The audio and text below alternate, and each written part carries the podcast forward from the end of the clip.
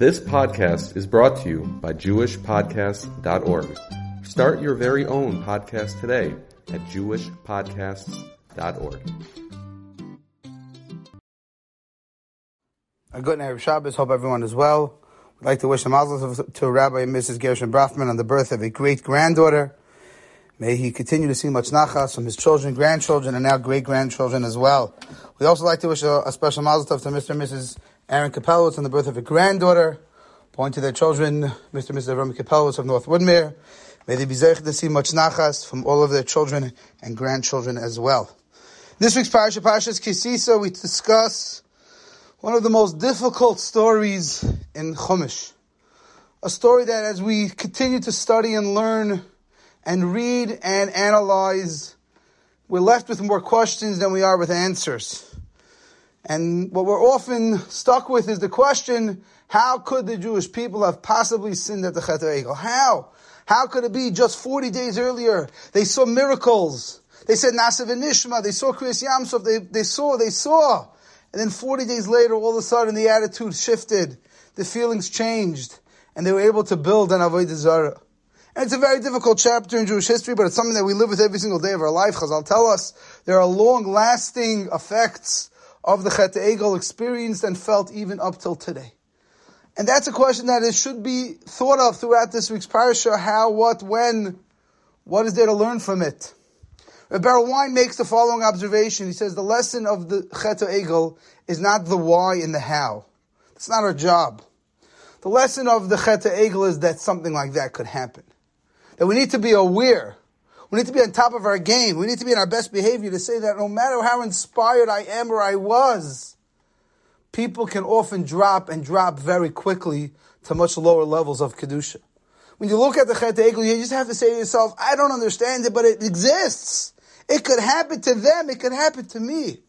Don't think that I'm flying high. I'm in a great place. I'm spiritually connected. I am untouchable by the Yetzer Hara. No. The Chet Egel reminds us that everyone is affected by the Yetzer Hara. Like Chazal tells us, don't trust yourself until death. Because we've seen people that towards the end of their life went astray. No one is safe. The Yetzer Hara is constantly fighting us, battling us, trying to overtake us. And therefore one of the lessons of the Chet Egel is this idea, that don't think that it can't happen. Don't think you can't be brought down spiritually. Don't think you can't be affected. Don't think you can't have a Yerida.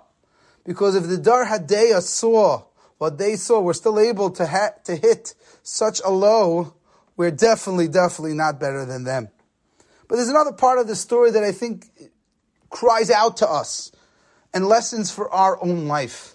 When you look in the Chumash in this week's parsha, when the Torah describes the great luchos, which Moshe Rabbeinu ultimately breaks in this week's parsha, when the Torah describes the luchos, the Torah goes into a very minimal description initially. The first time we see a description of the luchos is only right before Moshe Rabbeinu was about to smash them on the ground. Initially, when we heard about these luchos, which embodied all of the Torah, the most holiest object we could imagine, the Torah didn't go on and on to describe its detail, how beautiful and how magnificent it was. The first time the Torah describes it is in the psukim in the parsha, right before Moshe is about to throw them on the ground. And the question needs to be asked, why tell me only now, right before you're about to destroy them, how beautiful they are? Secondly, why did Moshe Rabbeinu have to destroy the luchos? Why couldn't Moshe Rabbeinu just take the luchos and put them on the side? Lahavdil, right? If our children are misbehaving, we tell them, if you don't behave, we're going to take away your toy. We don't say if you don't behave, we're going to break your toy, because that would cost us money. Then we'd have to replace that toy. So we tell the children, listen, if you don't behave, we're going to take away the toy. We don't break the toy. Why couldn't Moshe Rabbeinu just take the luchos, put them on the side, put them in safekeep, and say, you know what, when they're ready, I'll bring them out? Why the need to break them, to smash them, to destroy them, to get rid of them? What's the lesson? And the Mefarshim point out that the Torah is telling us a very important lesson in life. The lesson in life is so often we don't realize and appreciate what we have until it's gone, until it's taken away from us. The luchos, we didn't understand how great and amazing they were. And the first time the Torah tells us about it is when they're about to be destroyed. Moshe Rabbeinu comes and says, you are not going to realize what these meant. You don't get it. The only way for you to realize what this is is for me to smash it and destroy it for it never to return. because we don't appreciate it. So often in life, we don't appreciate things until they're gone. And then we cry, and then we mourn, and then we're upset. But as long as they were here, we didn't think about it. We didn't realize it. We didn't appreciate it. This is so true on so many different levels. It's true on a spiritual level. It's true in a relationship with human beings. It's true with even inanimate objects. We forget the appreciation of things until they're gone. How many times are there lost family members that we wish we could have spent more time with only after they're gone? How many Gedolim we wish we could have attached to, spoken to, re- reached out to, and now it's too late. So often in life we don't stop and appreciate what we have. It's only when it's gone that we start to complain, where did it go? And as long as you had it, you didn't appreciate what you had. And I believe that's one of the essential messages of this week's parsha that Moshe Rabbeinu taught us. He said, you don't realize what these luchos are. I need to smash them to destroy them for you to appreciate them. And hence the luchos shniyos were much more valued because now we realize what it was. You know, we're holding now in a place where we can almost say, Beli Ein Har with Hashem's help, we turned a major, major corner. And we're almost, almost, almost out of the terrible, terrible pandemic known as COVID. Mirtzeh Hashem should only continue.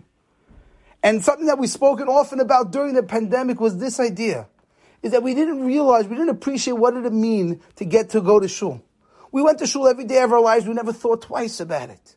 We never stopped to realize how lucky are we that we could just walk into a building with nine other Jews and just daven.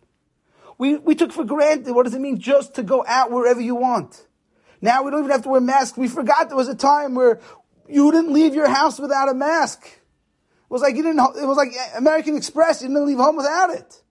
And Baruch Hashem, as things are getting better and things are, are moving in the right direction, we now can appreciate what does it mean. How many of us forgot what it meant to be able to just go into a store when you want, how you want, do what you want. And we forgot what it meant to go to yeshiva. We took for granted. Wake up in the morning, you go to te- take your kids to school, you go to yeshiva, whatever it may be. These things were taken away from us.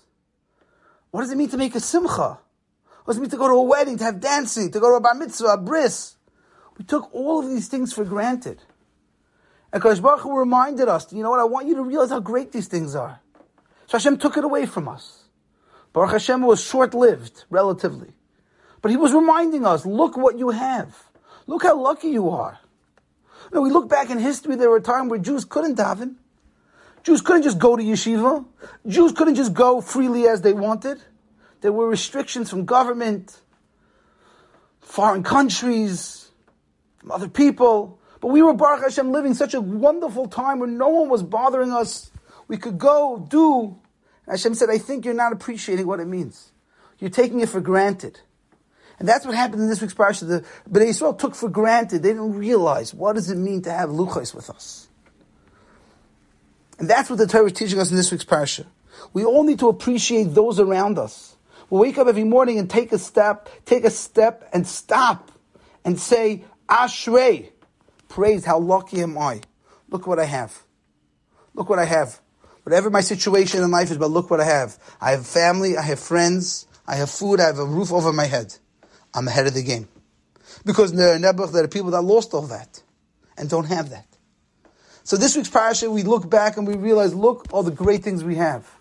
Because we don't want Hashem to have to take them away for us to appreciate it. We want to appreciate it now, in the present, of all the wonderful, wonderful things Hashem has given us. Mirtzeh Hashem, as we read this parasha, will appreciate all the gifts that we do have in our life. And we're not going to focus on what we don't have. We're going to focus on what we do have the right now, in the present. That's the whole idea of Mishanichnas Adar Marbin Besimcha. Whether it's Adar Aleph or Adar Beis, we've spoken about that in Halacha Shiurim. But the point is, the Simcha is, what's Simcha? What's joy? Joy means I'm happy with what I have right now. The lot, the situation, the family, the financial situation, the issues that I have, this is where I'm supposed to be. And that's what Haman couldn't understand. Haman had everyone bow down to him except for one Jew. So most of us would say, just let it go. No, Haman couldn't let it go. He couldn't find pleasure in simcha because there's one person who wouldn't stand, who wouldn't bow for him. Our attitude is exactly the opposite. We're so happy with whatever we have. We're so grateful for whatever we have. We're happy, we're thrilled. We say thank you, HaKadosh Baruch. Mr. Shem, as we read this week's parsha, let's remind ourselves to appreciate that that we have now, the people in our lives, the things in our lives, the things that we value in our lives. Let's hold on to them. Let's cherish them. Let's value them. And Mirtzeh Hashem HaKadosh Baruch Hu will not need to take them away from us. Because he sees, he realizes how much we value them. Mirtzeh Hashem HaKadosh Baruch Hu should send us our Luchos Shniyos, our second second chance, so to say. HaKadosh Baruch Hu send us a world where there's only bracha v'hatzlocha, only happiness, only joy, only simcha, only wonderful news. With the arrival of Mashiach from Her Have a wonderful Shabbos.